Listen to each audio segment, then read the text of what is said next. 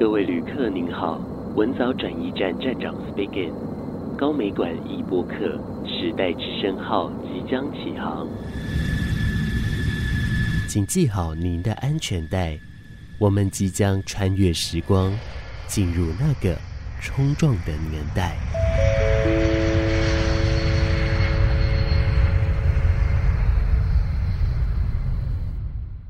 唱片哈，中间有原标嘛？是，然后上面有《绑春风》这首歌嘛？他就用笔画掉，写一个电台不能播，是不是代表民间不能唱？这这又是另外一回事，这样子。对，这个是一个社会流动的过程哈。一九七零年之前，台湾社会。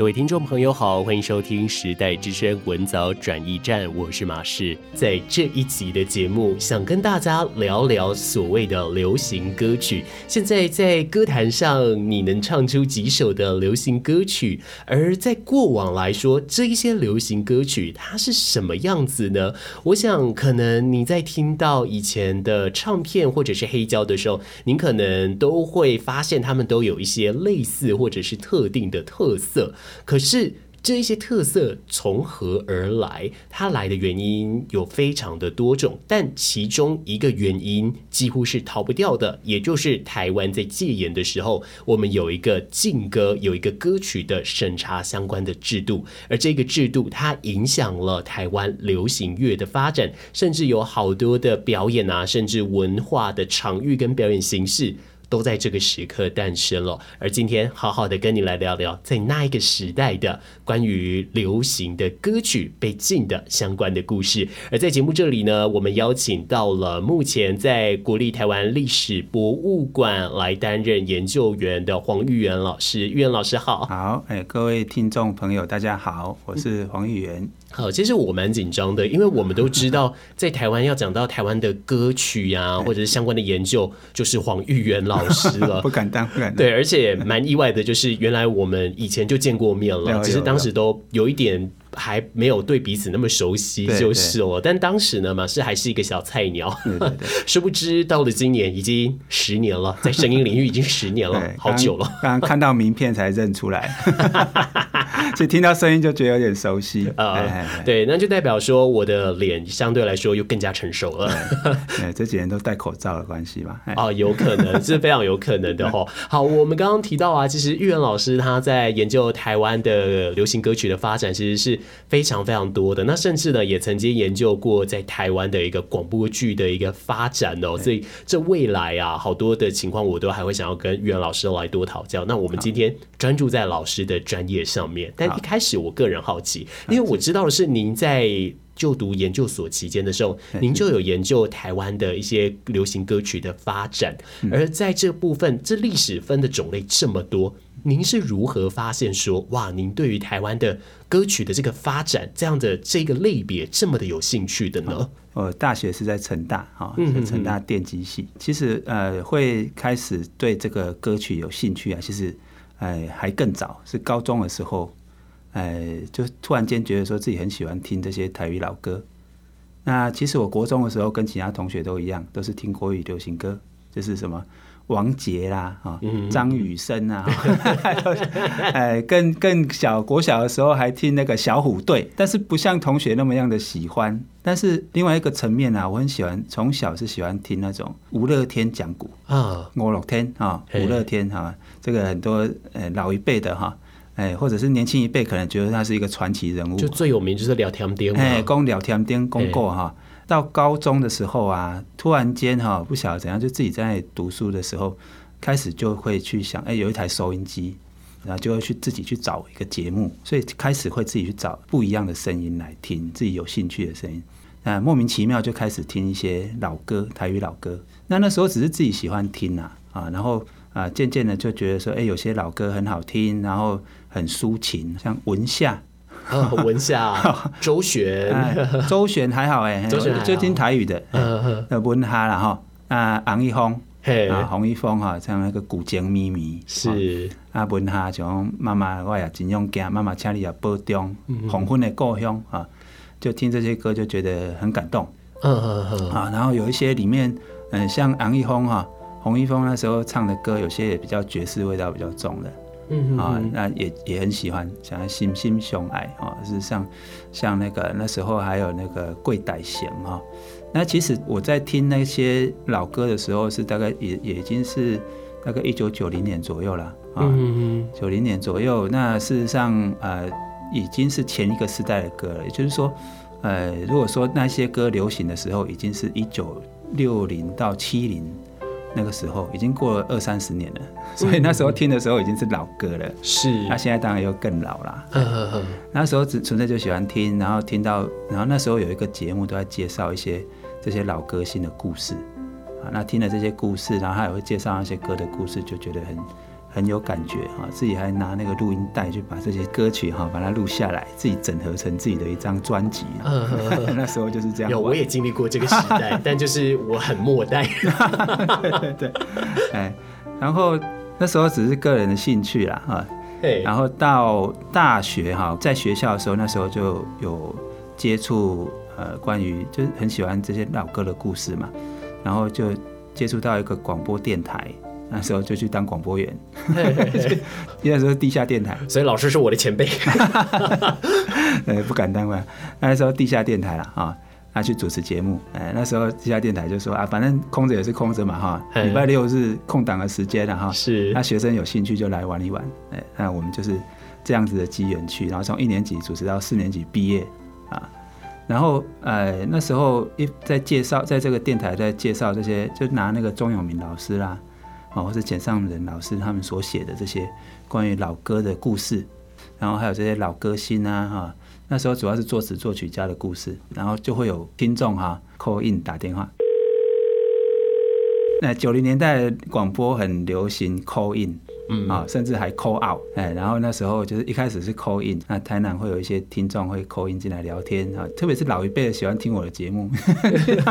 因为我都是播老歌，所以我是跟跟这些前辈哈，跟长辈哈比较合得来这样。是，还有那种欧巴桑会打电话进来说啊，那些爱台湾的青年哈。他们在有女朋友不哈？我也很常被听众这样问的。啊，真的啊？对，你是新一代的爱台湾的青年。对啊，那时候就是这样子了哈，就喜欢玩，玩着玩着就觉得说，大学要毕业前一年就觉得说，那来想一下未来要做什么，那就去考历史研究所。嗯哼哼，那就一开始是中央大学。读完硕士之后，就之后在台大读博士，是都是读历史这一方面。我自己啊，觉得好玩的就是说，您有讲到说，您在听这些歌曲的时候，是大概是一九九零年代的时候。那根据文献的记载，其实一九九零年有一张专辑是赵一豪的，那张专辑叫做。把我自己掏出来，它是目前在文献史上考据到来说最后一张被禁的专辑哦，因为当时禁的理由是说有一些相关的呃，可能像是说有性暗示啊，或者是意识左倾等等之类这样的一个理由哦，有非常非常多种。目前在台湾的一些学生们，或是新一代。我们知道有禁歌的历史，我们也知道特定的一些歌曲曾经被禁过。比方最有名的例子之一就是欧阳菲菲《热情的沙漠》，因为她的一句啊的那一个，然后有人说从来没有人能够模仿得出欧阳菲菲的声音啊。但是呢，当时的相关的理由是说有相关的性暗示的一些问题，而诸如此类这一些让人啼笑皆非的理由是非常非常多的。早期啊，我们在禁的理由只有三个。后来慢慢扩大到了有十个就是了，而因为这十条的一些规则被禁的歌曲太多太多，甚至有歌手将近三分之一的歌曲都被禁了。那在当时的一个情况来说，我们先来从特定的一些比较有名的例子来讲讲看，好吧？我们挑选几个曾经被禁的一些歌曲，还有他当时的一个被禁的理由。这边要麻烦老师了。好，哎，说到禁歌哈，历史啊，如果要讲清楚，它非常的复杂。啊，没有那么样的单纯，它不是一个单纯的一个制度，单单是它的制度的建立，都有就有一个很漫长的一个过程。因为有戒严令嘛，哈，在戒严法的这个控制之下，有警备总部啊啊作为这个管理人民各种生活起居哈 各种的有问题的部分哈，所以呢，这个在戒严令的管制之下，当然就是警察单位，然后再加上内政部。啊，加上甚至地方政府都加入进来啊，然后还有一些音乐的协会什么的，也都进来，他还会开一个联席会议啊，用这种方式来讨论，所以它是一个变形从事的一个制度了啊。那呃，如果要举例的话哈，它也也有不同的例子，因为有的是真的被列入禁歌的目录里的，嗯。嗯，那有的哈，它虽然大家知道它被禁了，但是它根本压根没有在公文资料里面被提到它被禁。嘿，对，举一个例子来讲哈，像有一首那个《莽春风》，嘿，《莽春风》，《莽春风》这个是由来已久哈，台湾有流行歌以来哈，大家印象最深刻的一首歌嘛哈，大家都喜欢唱哈。然后从一九三三年、三四年发行以来哈，一直在民间流传啊，然后现在还被改编成日本军歌，嗯嗯嗯，然后到这个六零年代的时候啊，啊，我们现在查哈，在禁歌目录里面，我现在看过禁歌目录还没有提到这首歌，嗯嗯嗯，但是在广播电台里面啊，广播电台留下来的唱片啊，很清楚的在这一张收录榜存红的唱片上面。去注记说这首歌是被查禁的。以前那个唱片哈，中间有原标嘛，是，然后上面有《望春风》这首歌嘛，他就用笔划掉，写一个查禁。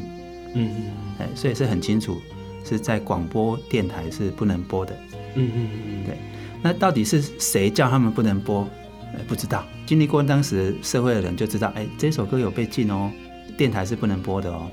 但是电台不能播，是不是代表民间不能唱？这这又是另外一回事，嗯，很难说。哎，说不定唱片可以卖，那只是电台不能播，这也是常有的现象。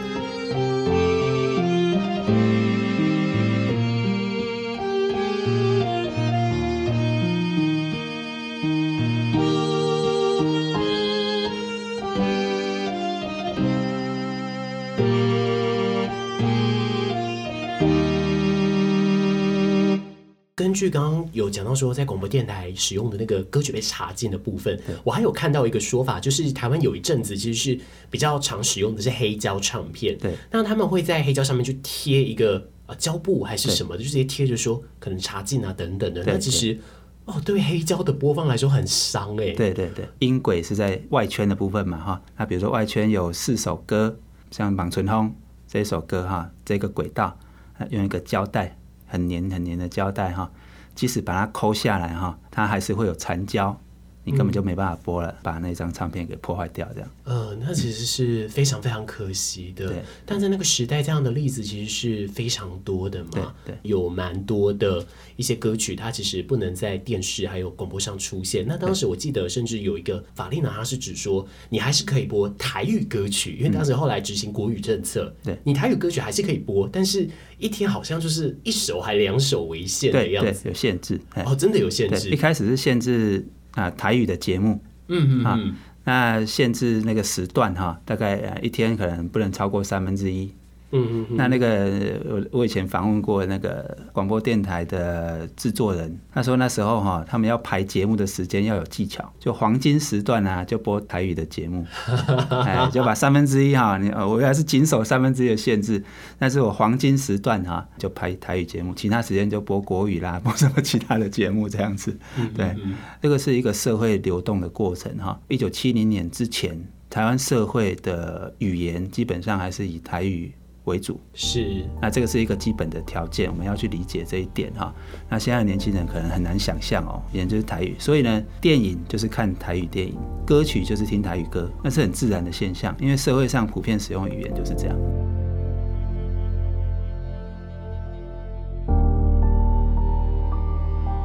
一九四零年代出生之后的台湾人，嗯，受的教育就是。啊、呃，国民党的这个国语的教育就是是就是中文哈，就是以中文在学校就是受中文的教育，所以他们对国语就能够听得懂。所以在一九七零年代之后啊，加上电视的推波助澜，加上啊流行文化的转变之后，整个流行文化就变成是以华语为主，大家就听华语歌哈，就是变成另外一个时代。哎，这个就是一个世代轮替的很自然现象。是，但是连华语歌都有问题。啊，有有。因为像我小时候，我听过一首很可爱的歌曲，叫做《捉泥鳅》，是由包美胜所演唱的。那当时其实我们会说，包美胜他是呃有一点是比较接近民歌时代的状态嘛。那不管是《捉泥鳅》、《小茉莉》，其实都很好听。不过《捉泥鳅》的原版哦，哇，它其中有一句歌词是这样，他就说呃，跟着小毛哥哥去捉泥鳅，哇，出问题了啊，被禁了，好像就是小毛哥哥的样子，因为这跟我们现在听到的小牛哥哥不一样。这被禁的原因，我想可能或许，嗯，听众朋友们可能会知道说，可能跟。啊，中国当时的一个执政者，嗯、也就是毛泽东，嗯、是有一些相对应的一个关系的吼，嗯嗯嗯、所以像这样的案子也是不少啦。对对，其实这这有有点类似文字狱了啦，对，有时候会碰到一些比较敏感的状态，那有时候是针对歌，有时候是针对人。嗯其实针对人的情况可能还比较多。针对人啊，哎，因为我像那个刚刚讲到这个捉泥鳅哈，他的那个作曲侯德健嘛，像他做的《龙的传人》啊，在这个所谓校园民歌时代哈，他特别做一些比较跟民族情绪有些关系的歌曲。到后来他不是跑去中国大陆嘛哈，一九八三年，那就跑到中国去，大家就很有默契的，也没有发出什么样的命令哦，大家就很有默契的说，他的歌不要再唱了。哎，这个广播电视不能再播，就跟现在大家如果在电视或者在广播当中，你已经听不太到一些特定的呃歌手或者是特定的艺人的相关的作品，是类似的道理哦。对，就像什么呢？嗯、这个我们现在很很能理解这个词叫封杀，对，就是被封杀了，是非常非常理解，只是被软性的一个封杀，对，或者是更普遍来讲叫做社会性的死亡，是是是，也就是现在年轻人最常讲的社死了，对对对对。对，但是我个人好奇哦，如果当时像歌手们，他不管说被禁啊，还是怎么的，他被禁的话，他不能明目张胆的去表演这些歌曲，对，对不对？但他们应该都没有料想到他们会被禁吧？当时他们知道的话，这怎么办？他们要怎么继续创作啊？哎，这个哈、哦，举一个很有趣的例子哈，也很有名啊，叫《小霸掌》，桂金华上有名的一首歌哈。那《小霸掌》这首歌是很早之前就做了，一九四九年哈。啊，啊一位台湾的歌坛前辈叫张秋东松，在那时候是一个音乐老师，表现的那个在战后初期哈，台湾的年轻人奋发向上哈，在困苦当中啊，毕业之后失业，那能怎么办呢？就是在路边路边北这个小巴掌这样子的一个故事哈。然后到郭金发在一九六七年啊唱这首歌，又让这首歌再红了一次哈。那红了之后呢，这首歌就变成郭金发的一个成名曲，这个变成他的代表作。他任何场合大家都要他唱这首歌，唱的太好了啊！到一九七三年之后哈，郭金发他有讲哈，他说那时候呢，政府注意到说这一首歌哈，歌词就是讲到关于失业啦哈。之后讲起做这行嘛，哈，就是在讲这个年轻人的这个辛苦的生活哈，然后物件一个一个贵，厝内头锤再抓堆，就是这样子的一个困苦的状态哈。然后政府就说你这个哈觉得敏感的了哈，就听了这首歌，知道这个歌词之后，就说反映了这个社会哈太困苦了，但是没有去查禁他。最有趣的是这样，他没有去查禁他，但他发了一个公文，这首歌哈反映时代错误哈，所以要特别强调。以后演出这一首歌的时候，要特别强调这首歌是日本时代，在这个日寇的这个占领之下，哈，台湾人生活太困苦了，哈，所以才有这样的故事。所以每次唱这首歌的时候，就要特别说明一次。哇，那就是有一个但书，就是 对对，你你可以唱这首歌啊，但是有一个但书，就是你要特别说明哦。嗯，好，那这个公文一发出来之后，哈。郭金发很有趣，他说只要他要去演出哈，那个场合的后台就会看到贴了这张公文，就是就是告诉他说哦，你等一下要说明哦，啊，那我们已经尽了这个说明的义务了，你要看到这个公文，你就知道你上台就是要。要唱这首歌的时候，就要说明一下。是了解。那我自己啊，呃，就会觉得说蛮有趣的是，因为同时之间，当时台湾有一个表演形式起来，就是歌厅秀文化。如果说我们的听众朋友您是居住在南部，或者尤其您又是高雄啊、呃、长居的话呢，您会知道说，之前高雄流行音乐中心办过蓝宝石大歌厅，这就是当时很有名的一个歌厅哦。当时在里面真的会有人讲到说要唱一些劲歌等等。的，而这当中我们也会看到说，因此呃有很多的歌手他会转换一些表演形式，那当中不乏有因此而被查禁的一些歌手，像廖苏荣好像就是他因此就必须转往东南亚去。但我知道的是，好像从这个时间点，台湾好像有诞生出了一种红包文化的样子哦，我不知道是不是真的，因为有看到啦。老师，您听过这个说法吗？大致上来讲，秀场文化啦，因为是现场演出，它不是政治活动嘛，基本上警察是可以管的，但是警察不会去盯得那么紧。甚至有的还那种脱衣秀牛肉场，以前叫牛肉场，你知道吗？是是是，你知道？你有听？我知道，我听过。人家牛不是牛肉汤啊，牛肉场啊。甚至以前啊，听说那个牛肉场的演出都有可能在这个缝隙之下生存。嗯，所以你就可以知道，呃，秀场基本上警察不太管，他基本上警察可以管，但是他不太管。嗯，那所以呃，秀场是不是有管那么严？我是很怀疑啦。啊，嗯嗯那呃，反正可能，但是呢，至少他可能背后也要塞一点红包或是什么的。是，所以这个红包哈，我们现在说红包场是这个台下的观众塞给这个。歌手、嗯、对表演者、呃、也有可能是这个哎歌厅的老板要塞一点给这个管区啊，确实 的确蛮有可能的，对啊，或者是呃不只是管区黑道白道啊，嗯，那个背后都有一些运作的逻辑啊。是啊是啊，的确在各行各业来说都有一个他自己的一个蛮特殊的一个文化在。但老师我还针对于禁歌我还好奇一件事啦，因为我自己有看到说后来他随着时间演变而被查禁的那些理由就是了。而这些理由当中啊，其实整个看下来，你会除了说思想上，还有歌词上的一些影响，嗯。但这当中我比较没有看到跟曲是有关的，除非说它本身是一个从呃共产党那边的一个相关的一个歌曲形式，或者是跟日本味道比较浓厚的一些歌曲形式，它可能会被禁之外，除此之外我看不到其他的。这方面的例子多吗？其实也是很多。哦，哎。那曲的话哈，比如说像呃，在一九六零年，政府第一次哈把这个查禁歌曲把它整合成一个查禁歌曲目录嘛。嗯嗯嗯。那在这之前呢，这个一波的查禁的过程里面呢，很重要的一首曲子叫做《渔舟晚唱》，它是那时候共产党用来宣传的一首歌，它是是纯粹的音乐，政府就把它查禁了，因为这是为匪宣传嘛。那另外还有很多例子是。很有名的日本军歌，那有几首比较代表性的，就是高官哈，或者是这些 管理这个查禁制度的警察单位，或是内政部的这些官员哈，他们比较知道的，那也会查禁到啊。比如说像有一首叫呃，有一首叫《中国支那之夜》啊啊，支那之夜，这听起来就非常不妙啊。对啊，然后那个啥用的看呢哈，沙央之中啊，那是。日本时代哈的台湾那时候宣传说台湾有一个原住民哈的呃报效国家的这个故事哈，那这个故事呢，一首很有名的歌翻唱成《月光小夜曲》，嗯啊，那它也被查禁，因为这首旋律太有名了，所以呃在查禁制度里面它就漏不掉，就它就没办法成为漏网之鱼。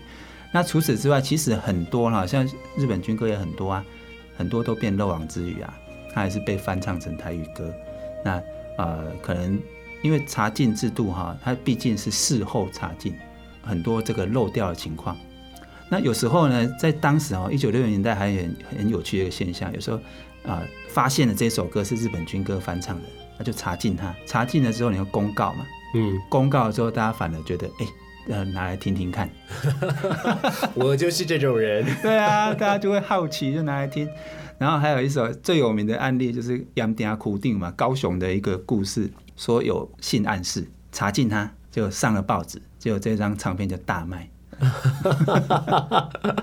对，这是一九六零年代很有趣的现象，是，也就是大家会听到的所谓的劲歌金曲哦。你现在在现在看到一些电视节目或者是听广播的时候，很多的 DJ 还会把这个做成一个特辑啊。对啊，对啊，大家反而会引起大家的兴趣。是，那就更不乏说我们刚刚提到的文夏的歌曲啦，甚至《望春风》、《包破棒》啊等等这一些，通通。都是会在这样的一个劲歌金曲的 整个的一个包纳里面哦。那当然，这些都是已经是比较早的时代的东西。但现对于现在的小朋友来说哦，可能你要说到早，可能邓丽君对他们来说已经非常非常早了。只是邓丽君她的时代又跟我们这个边又不太一样，而且她当时有一些对应的一些很好玩的一个状况。如果我们的听众朋友有去到金门玩的话，哎，你会发现在金门特定的一些无人岛岛屿上会放着很大的大喇叭，面向中国的方向。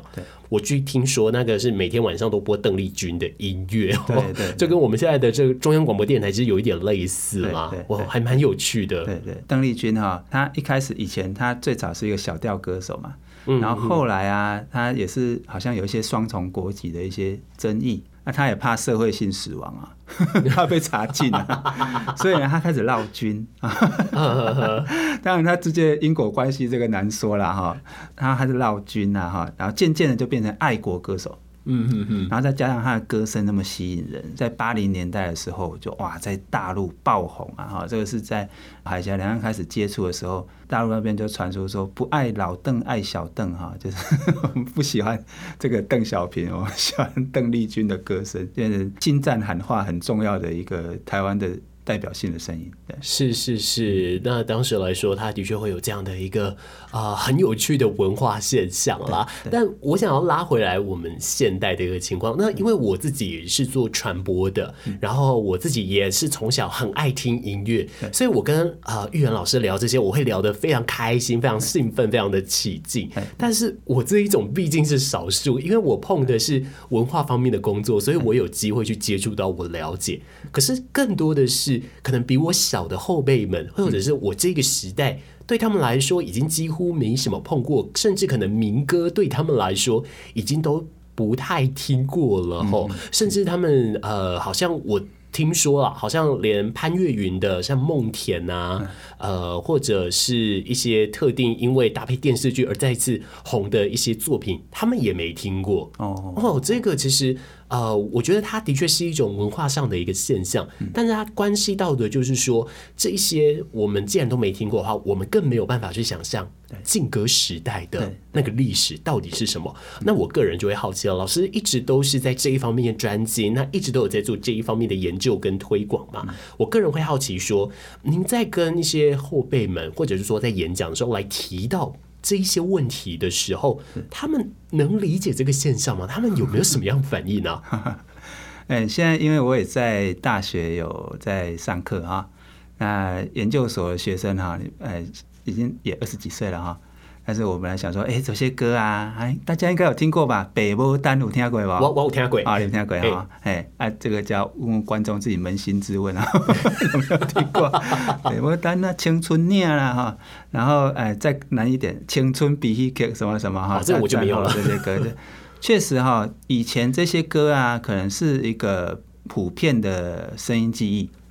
但是随着时代的改变哈，世代的轮替哈，真的差异很大。啊，声音这个世界就是这样，你没听过就是没有感觉。那你有听过，特别是特别是可能在小时候，或者是啊成年之后，或者是在你失恋的时候听到这一首歌，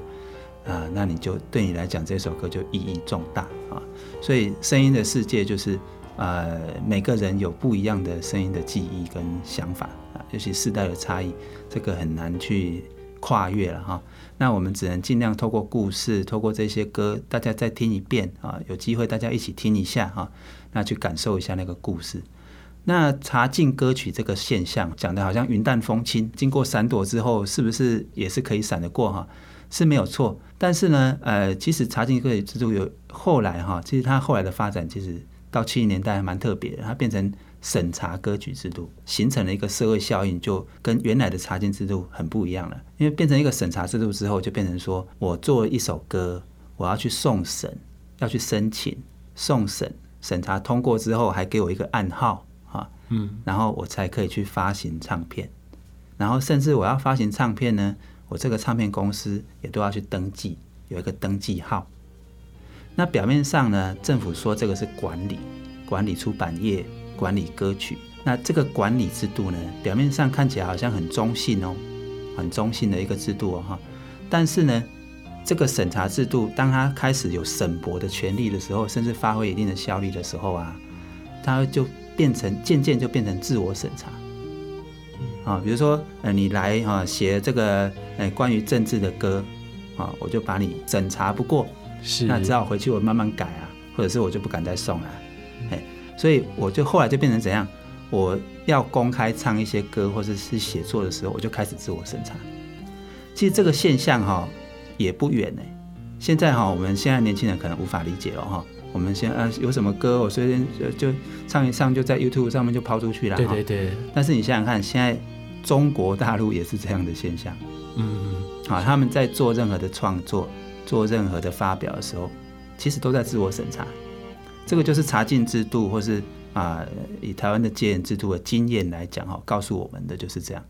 那现在年轻人哈，可能会觉得说啊，查禁制度好像很可怕啦，哦，好像呢什么很雷厉风行啊。那其实不是这样子，最可怕的是什么？是自我审查。好像一个老大哥的制度，我在审查你的时候，你就开始，你就要揣摩他的想法，是，你就要自我审查了。是，就好像以前呃一些宫廷朝臣在面对皇上，对对，对，要揣摩圣意一样。对对对对对。哦、那这个哈、哦，这种权力的运作其实很微妙，它不是暴力哦，它表面上看起来不是暴力，但它却形成了最本质化的暴力。这个暴力是内在于创作者本身的。是，也就是说，呃，我们如果换了另一种方式来去诠释这样的一个话语的话，嗯、呃，你一定会听过一种说法，就是所谓的压迫者。对，那其实，呃，在这样的一个现象之下，不论是外在的一个压迫者，或者是自己给自己的一个压迫，我们都同时被扮演着这两个角色哦。对，对，而这样的一个压迫的压力。迟早都会压垮在那个时代的一个些创作者哦，所以才会因此你会看到好多好多的一些变化是等等，我们现在的学生们。我们不用经历这些状况，啊，我们可以做很自由的创作，这其实是非常幸福也非常快乐的一件事。只是说，就因此必须反思，我为什么必须知道这些历史呢？对，或许知道这些历史啊，呃，除了我们所谓的呃见古知今的这样的说法之外呢，可能最重要的就是去理解现在你的生活到底怎么而来，对，而未来你可以用什么方式。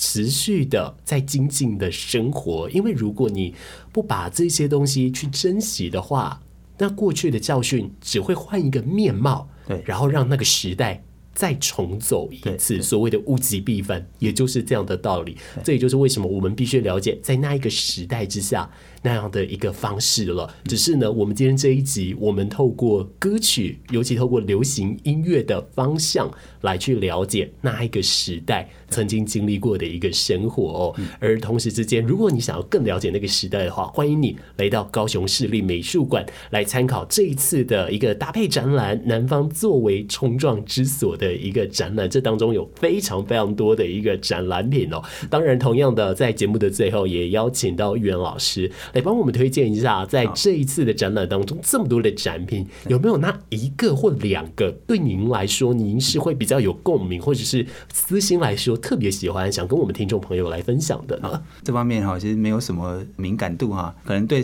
听觉比较敏感吧哈，但是这个视觉艺术方面不是那么敏感，但是呢。呃，看过这个展览的这个展品之后啊，有一点让我吓了一跳哈，就是看到一个看到我老师，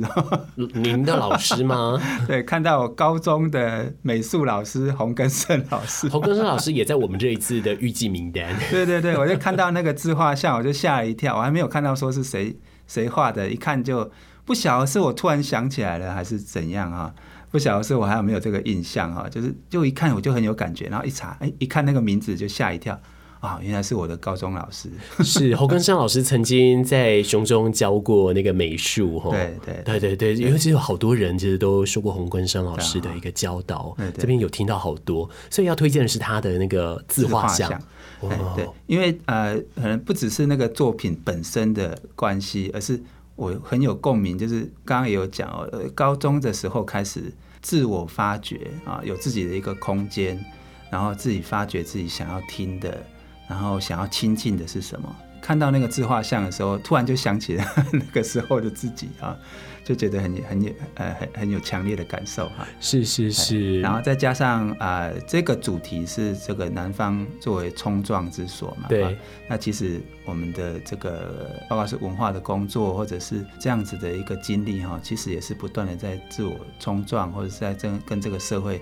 不断的在沟通哈。这是一个很有趣的一个、嗯、一个过程啊，所以呃，我觉得是很有趣的，呃呃，这个各方面的展览，包括里面黄根生老师在讲，在呃描述高雄的生活情境，因为我是屏东人，嗯嗯，然后那时候读高中的时候才去去高雄，啊，那去高雄的时候每天搭火车，我看到那些作品的时候，我就觉得，哎，每天那时候每天坐火车去学校哈，去雄中通勤的过程，然后到学校到。对高雄市的那个工业化的程度的那个震撼，第一次去的时候那个震撼，然后后来待在那里啊、呃，又是高中那种惨绿少年的那个心情哈、哦，特别有感受啊。一九九零年左右的那个高雄市的那个那个感受哈，在洪老师的作品里面也可以看得到。是，对于我这个土生土长的高雄人来说，我都已经有一点没看过了。哦、我当然就会更好奇，说在这些老师们他们眼中，以前的高雄，我以前的家乡到底长什么样子哦？而当然，今天很谢谢玉元老师用听觉的方式带领我们回顾了这一段的时代，来回顾这一段的历史。在这里，谢谢玉元老师了，谢谢您，谢谢，谢谢。本节目由高雄市立美术馆与文藻外语大学传播艺术系共同制播，谢谢收听。南方作为冲撞之所的展览已经开始了，邀请您从即日起到二零二四年九月八号期间莅临高雄市立美术馆，与我们看见那些年的故事。我是马氏，我们下次见。